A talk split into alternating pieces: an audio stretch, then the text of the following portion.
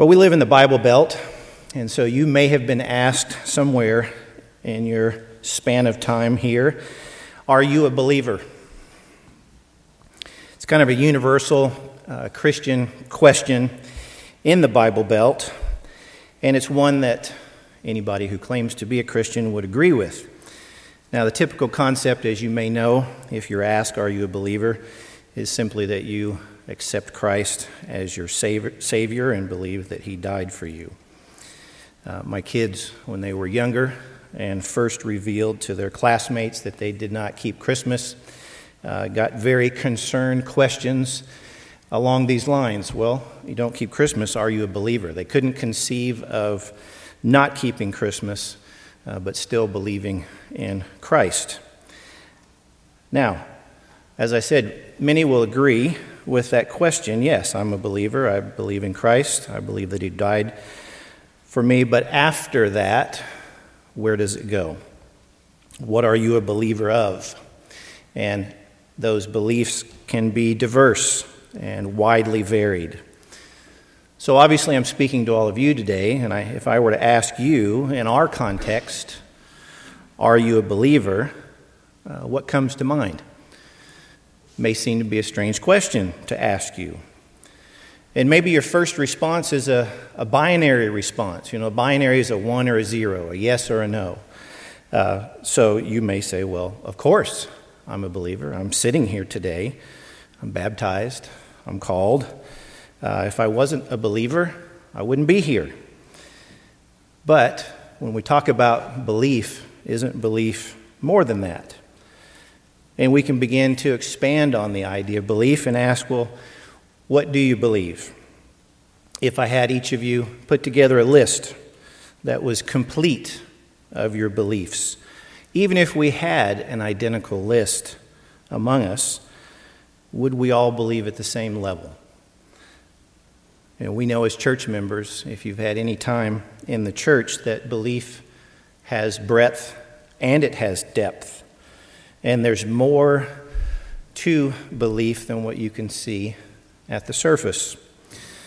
I remember often making the mistake, I try not to anymore, but I remember often making the mistake after going through a trial and having one particular uh, belief or thing that I needed to learn come into focus. And I thought, especially when I was younger, okay, now I've got it.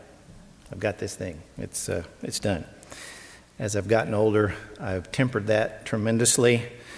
Uh, and I say, uh, okay, I'm learning, and there may be a lot more to go. Uh, there may be a lot more depth. So there's a lot more to the question are you a believer? And I would like to look in the message today deeper into the subject of belief. Now, I'm going to cover this as a survey, so we're going to cover a fair amount of material and not go real deep on one particular item, so that's, that's really what a survey class or a survey coverage is. It's covering a lot of material. So, first of all, as we uh, look at the subject of belief and our beliefs, we know that starting at birth, we start as a blank slate. And from that point onward, we are consumers of information throughout our life. And we gather all kinds of things passively or actively, consciously or unconsciously. And as children, our parents have a very strong effect on what we believe and what we hold to. And they also have a strong impact on what we're consuming. So, as we look at the subject of belief, where I'd like to start, at least the first point is are we digging? Are we digging? What are we consuming? Because these are the things that affect our belief. We live in an age of sound bites, internet browsing, sidebars, and it really caters to and trains us to have short attention spans, as if we don't already have that problem. Uh, how determined are you to give time to research, to reading, I remember a quote from a, a book called Thinking Fast and Slow, and the comment was made in the book that even Ivy League professors were admitting to the fact that they aren't reading books from cover to cover anymore. They browse through them, uh, just like we do when we look at the internet. If you've never studied internet formatting, most internet designers design with the F in mind, meaning person will read partway into the first line, skim down about a third of the way, read a little bit more, and then read, you know, just scan down the left column. It's kind of an F on how they analyze and determine if there's anything there for them. We do that, don't we? But we have to push ourselves to dig. I'll reference Proverbs 1, sorry, Proverbs 2, verses 1 through 5, which simply talk about gathering wisdom and understanding, and it makes the connection that it's like going after silver or a hidden treasure. Now, we go after gold the same way. It's not mentioned in that passage, but going after any precious metal or hidden treasure is, is an effort. And I've, I've had some experience with my father in law who loves the gold pan. He has a degree in geology, and he loves studying and really digging through the research to find out where there might be gold. And living in California and sometimes ending up in Colorado, these are places famous for that, and there's still quite a bit there in the riverbeds but you have to know where to go. So he does a lot of research, checks things out, and then when we get to a spot, he pulls out his gold pan and he'll take a small amount of dirt and he'll sample it and start to see is this a good spot or do we need to move somewhere else? Once we find a good spot, days, weeks, in our, in our vacation time, it's just an afternoon or maybe another day. Uh, but there's a tremendous amount of time that's spent by a gold panner uh, in one area processing a huge amount of soil to come up with a very small container of gold that's extremely valuable. You know, our digging when we do research is similar. Um, we have to go beyond kind of casual reading.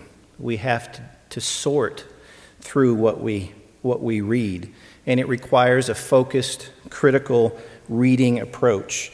And that's a skill that's developed. Growing up, I heard a lot about a book called How to Read a Book by Mortimer Adler. And I'll read a quote by someone who's maintained interest in this book and has written blogs about the book.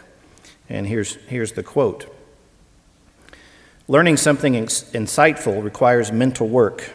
It's uncomfortable. If it doesn't hurt, you're not learning. You need to find writers who are more knowledgeable on a particular subject than yourself, and by narrowing the gap between the author and yourself, you get smarter. Now, we have no better source and book in the world than the Bible, whose author is God. You can't lose. But how much do we dig?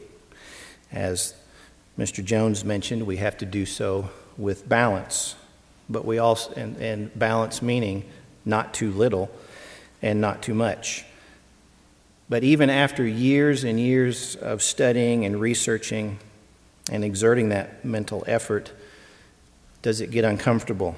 Do we say, well, we know that and we put it aside?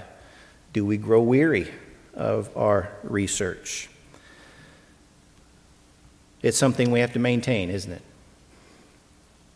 One of the common traits I've seen in well seasoned, well researched individuals, whether they're professors or those who've taught in the church for many, many, many years, or any, any circle that I've been involved with, but those who are well seasoned and well researched individuals usually express an understanding that there's so much more left to learn. Uh, some of these people will blow you away with their credentials and how much they've written, how much they've researched.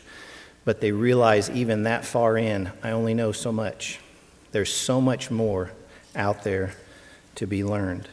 So our learning never stops, our digging never stops. We do it at a pace that's manageable, again, balanced as you heard in the previous message. We know that superficial digging, if that's a, an issue, yields a, a problem. And you've probably run into people like this. But usually the superficial diggers are what we end up experiencing as the know it alls. They're very dogmatic, they're very convinced of their opinions because they only know a little bit, and they know that little bit really well. Um, when I was in grad school, one of my jobs working for the Dean of Education was to help him out by proofreading some dissertations. And I really enjoyed one that was from the Educational Psychology Department, and it took a look at dogmatic people. And they found a very strong correlation, uh, meaning a, probably a cause, that those who held really strong dogmatic opinions usually knew very little. And as I mentioned to you before, those who are well researched, well seasoned in and depth in their reading and their digging were very quick to say, I simply don't know everything. There's so much more that needs to be learned. Galatians 6 gives us a principle that we reap what we sow. We reap what we sow. So we know that if we plant poorly, or we dig in a shallow fashion, like we've talked about, we're likely to have shallow opinions. And with shallow digging or shallow research comes another subtle hazard that's similar to what I mentioned already. But we can often form a, an, uh, an incomplete, um, a partially correct opinion, uh, but it's, it's incomplete. It needs more material. Uh, it can be an error, even if you have a small amount and don't consider the full breadth of the subject. It can be skewed. And again, the way to remedy that is, as we've been talking about so far, is to dig. Make sure that you are constantly reading and, there, and listening. There's so much material available with sermons and online material. Uh, there's plenty to dig for. So, when you consider the digging, how broad is your education? And I'm not talking about schooling, I'm talking about your spiritual education, spiritual matters, things that are, that are truly important. How much time do you spend searching? Now, you can factor in your age. And if you're younger, don't be discouraged that you're, and it's not the point to compare yourself with older members They've had more time to gather. They're going to know some things, and things come to mind much quicker than if you're younger because they've had more time to spend at it. Turn with me to Titus 2. We'll start in verse 3.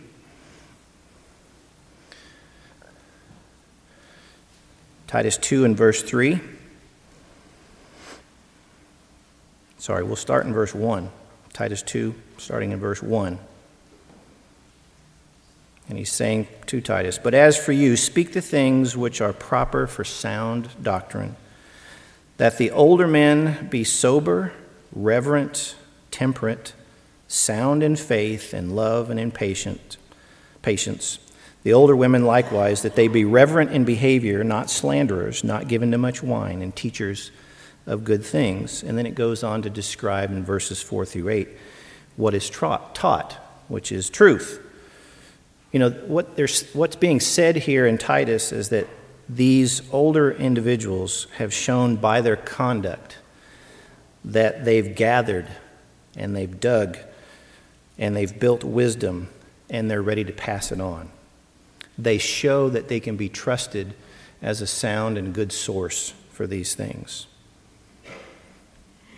Think of it in this terms. It's a quote that I've, I've heard often. Some get older and wiser, and some just get older. It's important for us, isn't it, to distinguish between the two. So, the first point being, it's important for us to dig. Secondly, belief, when you get right down to it, is a matter of trust. It's a matter of trust. So, who do you trust? Now, if we just simply look at how the word is used biblically, and how it's been defined and used through history, here are two options an, accept- an acceptance that a statement is true or that something exists. Secondly, trust, faith, or confidence in someone or something. Now, I found it interesting, and you just heard it in that last one, that there were a number of sources uh, that had a difficult time distinguishing between belief and faith. Uh, we're going to talk more about that towards the end, but we're focusing just on belief at the moment. So, again, it's a matter of trust. So, when it comes down to that, who do you trust with your mind and your heart? Do we think of it in those terms when we're listening to programs, when we're reading material? Do we understand that it has an impact on us and it affects our beliefs? Who do we trust with our mind and our heart? Who do you trust to deliver the truth? And who do you let shape who you are and how you think? Again, we have to consider what goes in and where it comes from. There's no programmer's axiom that says garbage in, garbage out. And what goes in affects and forms our beliefs. How careful are we to protect the soundness of our beliefs and what we allow into our minds? We know as a primary premise in our culture that Darwin is the one that's trusted. God is not. It's greatly impacted everything in our culture today. Everything's relative. There, is, there are no universals. There is no one size fits all truth. Capital T, as one of my professors used to say. There is no capital T truth. It's all relative. It all depends on the person, the culture, the set of beliefs that they come with. We know as we sit here, and we have a very strong belief in God, and we have a very strong belief in His authority to set expectations for His created beings. And isn't that really what's at stake here when it comes to belief? It's reality, looking through the deception, looking through the smoke and the haze and all of the dirt that's thrown up in the air, and saying, I know what is true, I know what is real, I know why I'm here, I know where I'm headed, and I know what matters and what doesn't matter. We know who and what can be trusted. So, who do you believe? Past that, who are your sources? My next point is consider your sources. When we're digging, and we've alluded to this already, but consider your sources. We teach this a lot to students and try to encourage them to really use credible sources. Um, I've had some really bad examples of the opposite, uh, and there's some really bad conclusions that come from such things. Poor, so- poor sources will usually yield error in our belief. And I think many of us would agree over this past year that it has been difficult in some areas to know what is true and what isn't. And it's critical as we live our lives that we vet or we test the sources that we use and make sure that they are truly giving us sound information and truth. I appreciated Mike Bennett's article recently in the May and June Discern magazine, uh, his article about truth. And he pointed out many steps towards the end of the article that the writers and that the church takes to be a trustworthy source. He mentioned, first of all, that they try to lean on expertise, those who've served for many years as pastors and have learned from that experience, those who have taught this subject for a very long time. Um, similar to what we read about in Titus, those who have shown by their conduct that they've taken in wisdom, that they have grown older and wiser and haven't just grown older. Uh, he mentions, secondly, that we make the full attempt to base everything that we write on the Bible, which is our source of truth. And lastly, that we build trustworthiness, that we're good stewards when we write these articles, and that the goal of any publication that we put out is to eliminate the possibility of error and to build on trustworthiness it's important that all of us critically analyze what we hear and what we read. All I have to do is to mention one word, Bereans, to you. If you're interested, that's in Acts 17, verses 10 through 15. But all I have to do is mention that name to you, and that reputation, which has been around for centuries, comes to mind.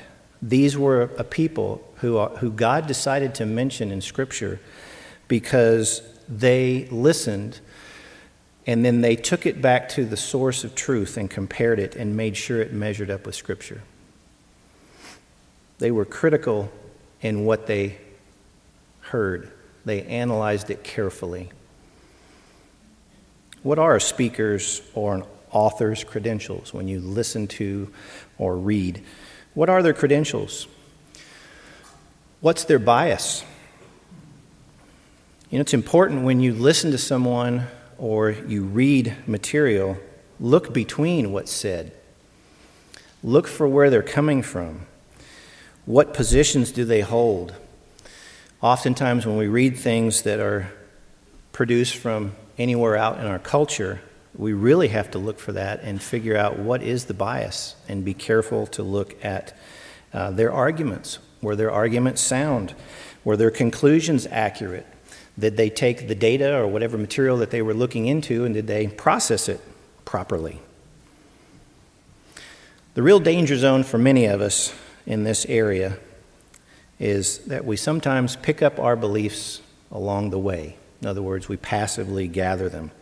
It's a bit like osmosis, not the scientific aspect, but the process of gradual or unconscious assimilation of ideas and knowledge if we've done that too much.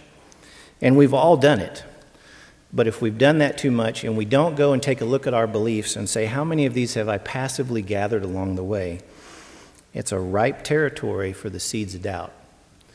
In fact, for most of our kids who graduate high school and head off to college, it's one of the biggest concerns because if you look at the research of, of what happens to our general Christian community when they head to college, is their beliefs are questioned by someone who has superior skills, who's been teaching for many, many years, who's researched the subject thoroughly, and can usually overwhelm them with information. And many of them end up giving up on their beliefs because they were passively gathered. They didn't dig deep, they didn't prove them, they didn't hold on to them as their own, and so they're in jeopardy. Matthew 7 gives us the principle of building on a rock. It's really important when we look at our sources that we build our beliefs on a firm foundation. In Matthew 7, verse 24, we read, Whoever hears these sayings of mine, this is Christ speaking, whoever hears these sayings of mine, now belief is implicit here. He who hears the sayings of mine and does them, who practices them, I will liken him to a wise man who builds his house on a rock. And the rain descended, and the floods came, and the winds blew and beat on that house, and it did not fall, for it was founded on the rock. Verse 26 But everyone who hears these sayings of mine and does not do them, again, unbelief is implicit here, will be like a foolish man who built his house on the sand. And the rain descended, and the floods came, and the winds blew and beat on that house, and it fell, and great was its fall.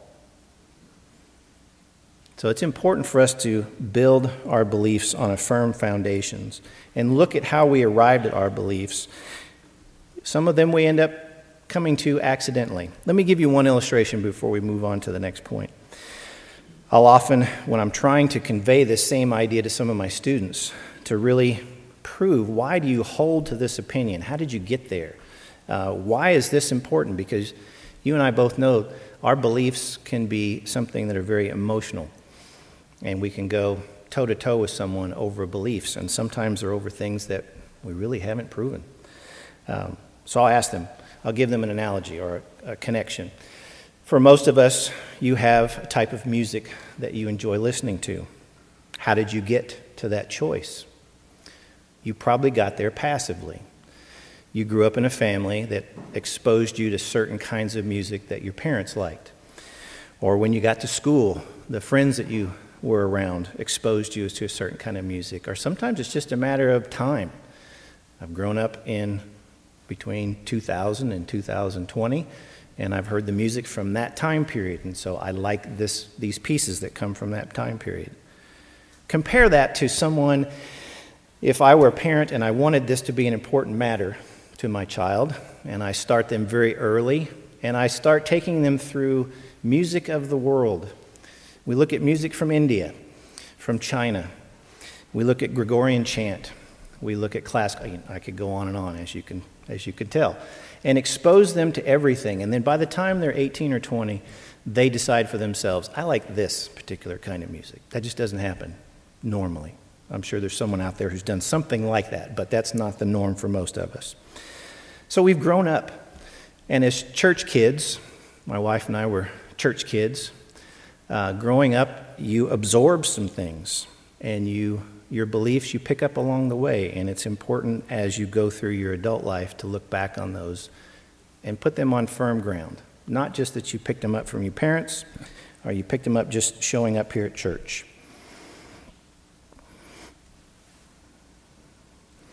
Now, I mentioned to you earlier there were, there were well, there's two ways that we can pick up our beliefs. Um, one of those is from other sources, but we can also form beliefs, as we've alluded to here just a moment ago, on our own experiences and our own thoughts and deductions from those experiences. So it's important as we're looking at sources, the next point is, is do you trust yourself as a source? Do you trust yourself as a source? Maybe you found yourself falling into this trap, reading sources or listening to sources that align with my already held opinions and beliefs. We do that naturally, don't we? My favorite quote that I've seen recently don't believe everything you think. We're pretty proud of our thoughts sometimes. unless, as I mentioned earlier, our, emo- our emotions can get involved with these things. And I find it interesting as I've observed my students since the start of the use of cell phones and social media. It's given greater strength to them that their opinions are equal to anybody's. And when I say anybody, we've had discussions in class where they feel their opinions are equal to someone like Albert Einstein. Because isn't that what's going on? I can put them out there, someone else puts theirs out there. It's a tolerant society. Everyone's entitled to my belief. Uh, my opinion's equal with everybody else.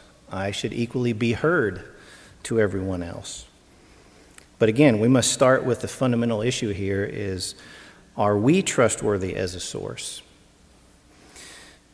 I remember a quote that my dad, or something that my dad has said that helps keep me in check in this area. And I heard him say one time, I don't care about your opinion. And then he said, I don't care about my opinion. His statement was not a criticism of another person.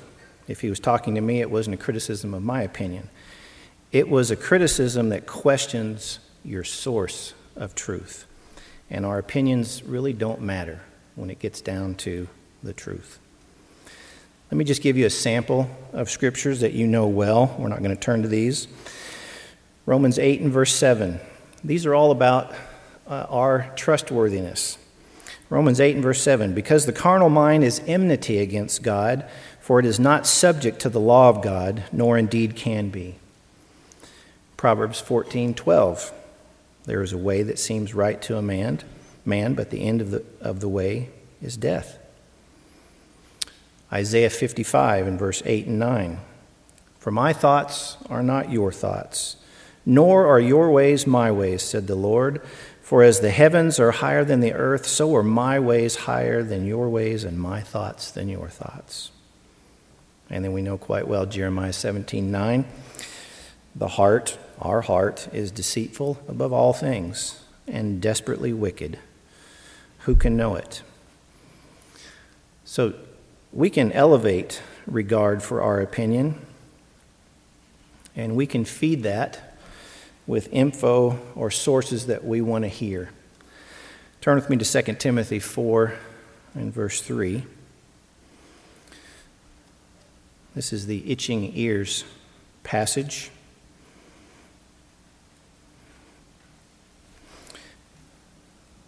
So we talked about are we considering ourselves a source? And do we look at our own bias?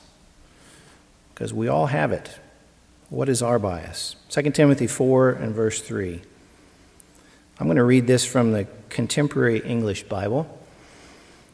It says, There will come time when people will not tolerate sound teaching. They will collect teachers who say what they want to hear because they are self centered. Or the Expanded Bible says it this way teachers who please them by saying the things that they want to hear. That's very rampant in our culture right now. We have to be cautious that we don't join that crew and do the same. We do know our tendencies, though, don't we? We want to hear what we want to hear. And there's another quote that I've enjoyed in this segment A person convinced against their will are of the same opinion still. We know as church members, and this is where I don't have the time to go deep on this particular portion, but we know as church members that one of the traits that we're encouraged to uh, grow in is teachability. Are we teachable? We're referred to as clay. Are we workable clay? God wants the best for us. We know that. We believe that. And we also know that we aren't automatically where He wants us to be. It requires work and it requires time. It is a process. So we gather, we dig, and we try to do so from trusted sources, and we try not to rely too heavily on our own opinions. What's the next step? That is, prove. Prove what you believe. As I said earlier, sometimes we collect ideas and beliefs passively. It's really important to analyze those throughout your life, find them, root out the ones that don't have any bearing on truth, and hold on with all of your might to those that do. Back at Ambassador, we had a professor that used to talk about, or used to use the statement, any old dead fish can float with the current but it takes a live fish, a salmon, for instance, to really work hard against the current. We have a current all around us that wrong opinions, deception uh, are all around us. We have to fight against that current, swim against that current. And it involves personal investment on our part. When it comes to proving what you believe, it's more than just proving your actual beliefs. Yes, we do that but I want to cover a couple areas uh, in addition to just that one. So, first of all, yes, we do prove information that we gather, and that takes conscious effort on our part. Let me reference for you 1 John 4, verses 1 through 3. This is the passage that talks about testing the spirits. I think we can read that and think that we're supposed to test the spirit, as in a spirit being.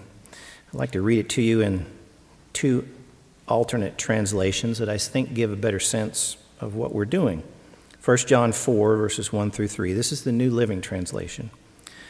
Dear friends, do not believe everyone who claims to speak by the Spirit.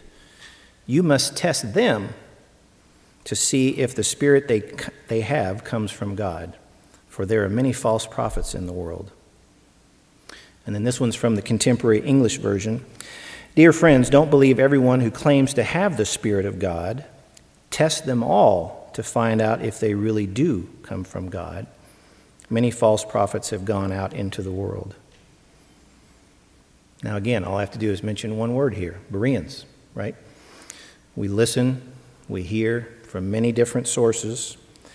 We test those sources against the solid proof and the solid truth. In addition to the information that we have to filter and prove, God also says that He wants us to prove who He is and that He said what He says is true. Now, this also takes conscious effort. We have a principle. Again, I won't go deep on this one, but Malachi 3, verse 10 gives us a principle. There are other places we could mention as well, but this one's very direct. We're He is quoted as saying, Prove me now. Or another translation says, Put me to the test.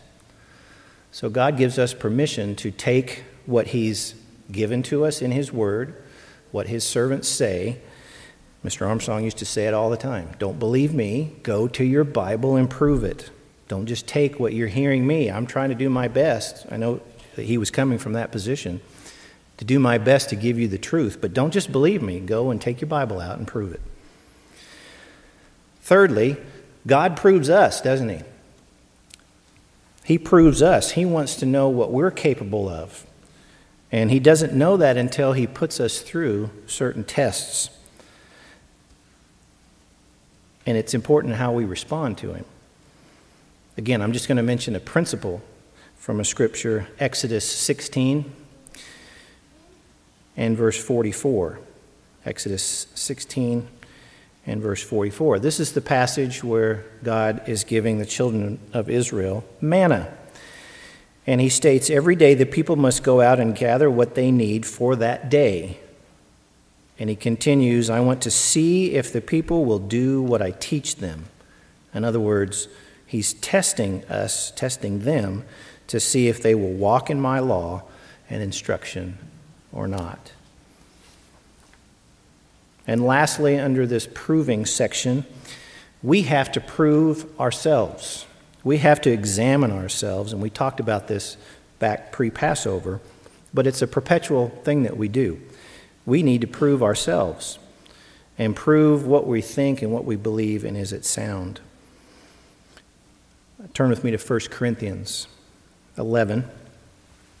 We'll, we'll read verse 31.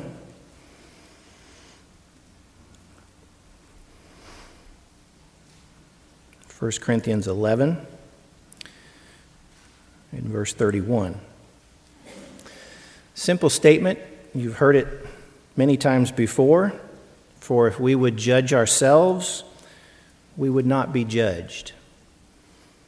Like I've done so far, let me read it to you in a couple other, other translations. This is from the Amplified Bible.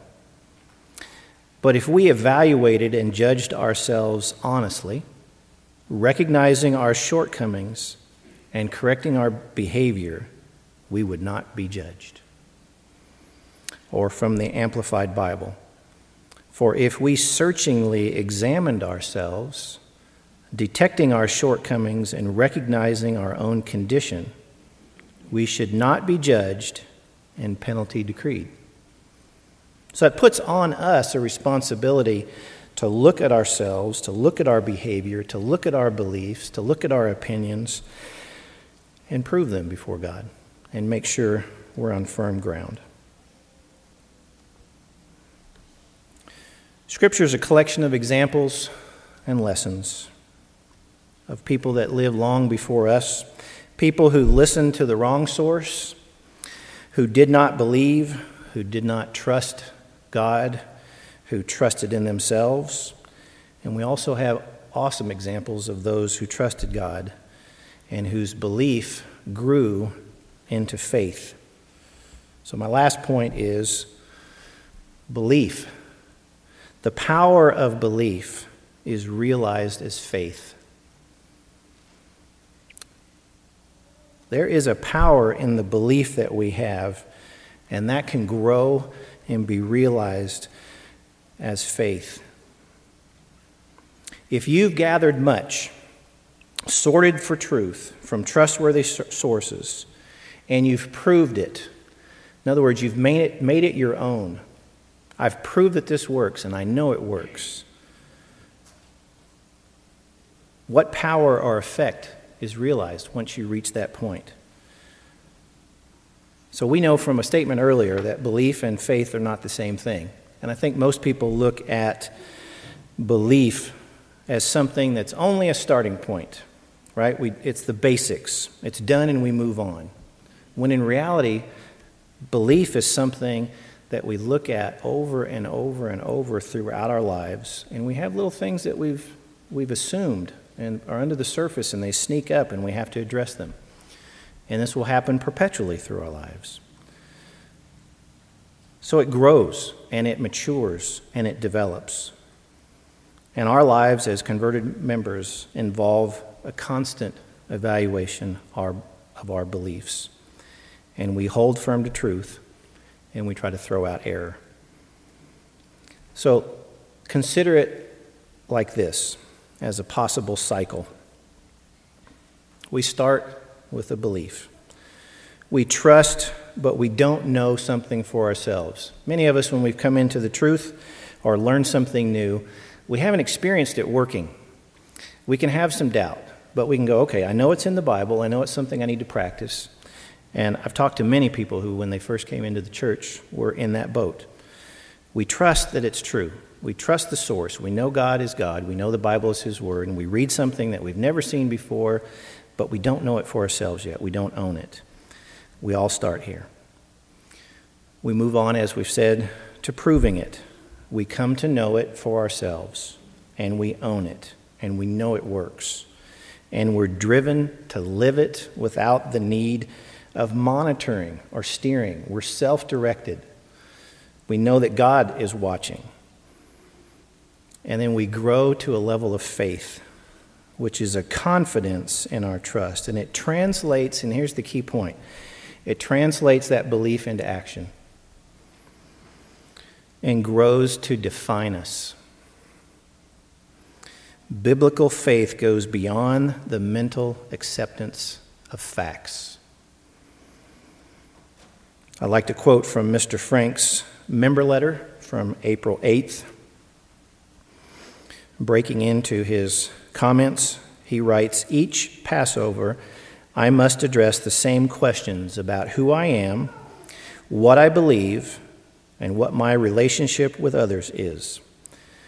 Of course, it isn't just on Passover that I consider these issues, since they are really never far from my thoughts. My beliefs have been strongly etched into my character, which defines who I am. Mr. Burnett, Mr. Burnett spoke to us back as we were approaching the spring holy days, and I'll quote from a message that he gave shortly before Passover, which, and here's a quote I believe God and in faith go forward into unknown territory, trusting in Him, and I won't return to Egypt, the known and the familiar. He made the point that Israel struggled with trust and belief. Their lack of trust and their, their lack of trust and distrust led to disobedience. And he mentioned that the days of unleavened bread were for rooting out unbelief that leads to disobedience. Israel didn't enter the promised land because of unbelief.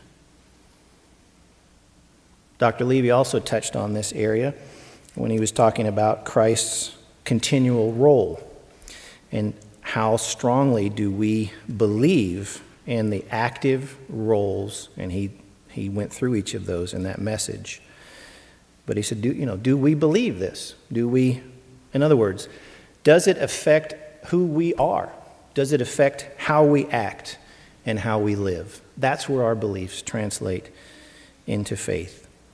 I found it interesting. Um, back when I was preparing this, I was also reading through uh, Hebrews and then into James. And I found it interesting that as I read through Hebrews with this topic on my mind, it was interesting to see how many times individuals were mentioned for being individuals of faith and then right after or right before that comment, it lists something that they did, how they lived, their actions. It wasn't just they had faith and it was a good feeling, it was demonstrated, and extraordinary things were demonstrated. As I went on into James, I found it interesting. I happened to be reading through a, a Maxwell uh, Bible, and he had some comments leading into James, and I would like to use a couple of those quotes that he said about James, and I thought this was fitting also for what we're talking about here. So, as a lead into the book of James, he says, It contains a ringing call for action, a plea for vital Christianity, and a faith that demonstrates itself not in mere words, but in lifestyle. James teaches that faith without corresponding action is dead. Another one. God calls us to translate our faith into obedience. The more you walk, the less you have to talk. And integrity occurs when words and actions match. You know, the power of belief is in faith. We live our beliefs, we can see that they work. And if we believe and we're living it, this is exactly what we're called to be as living examples. So, as we've looked at belief today, if you dig, you dig deeply and you dig consistently. If you use trusted sources, if you're skeptical of yourself and prove yourself, if you prove all that you hold on to, and these end up defining you and the way you live, those who see you won't have to ask, Are you a believer?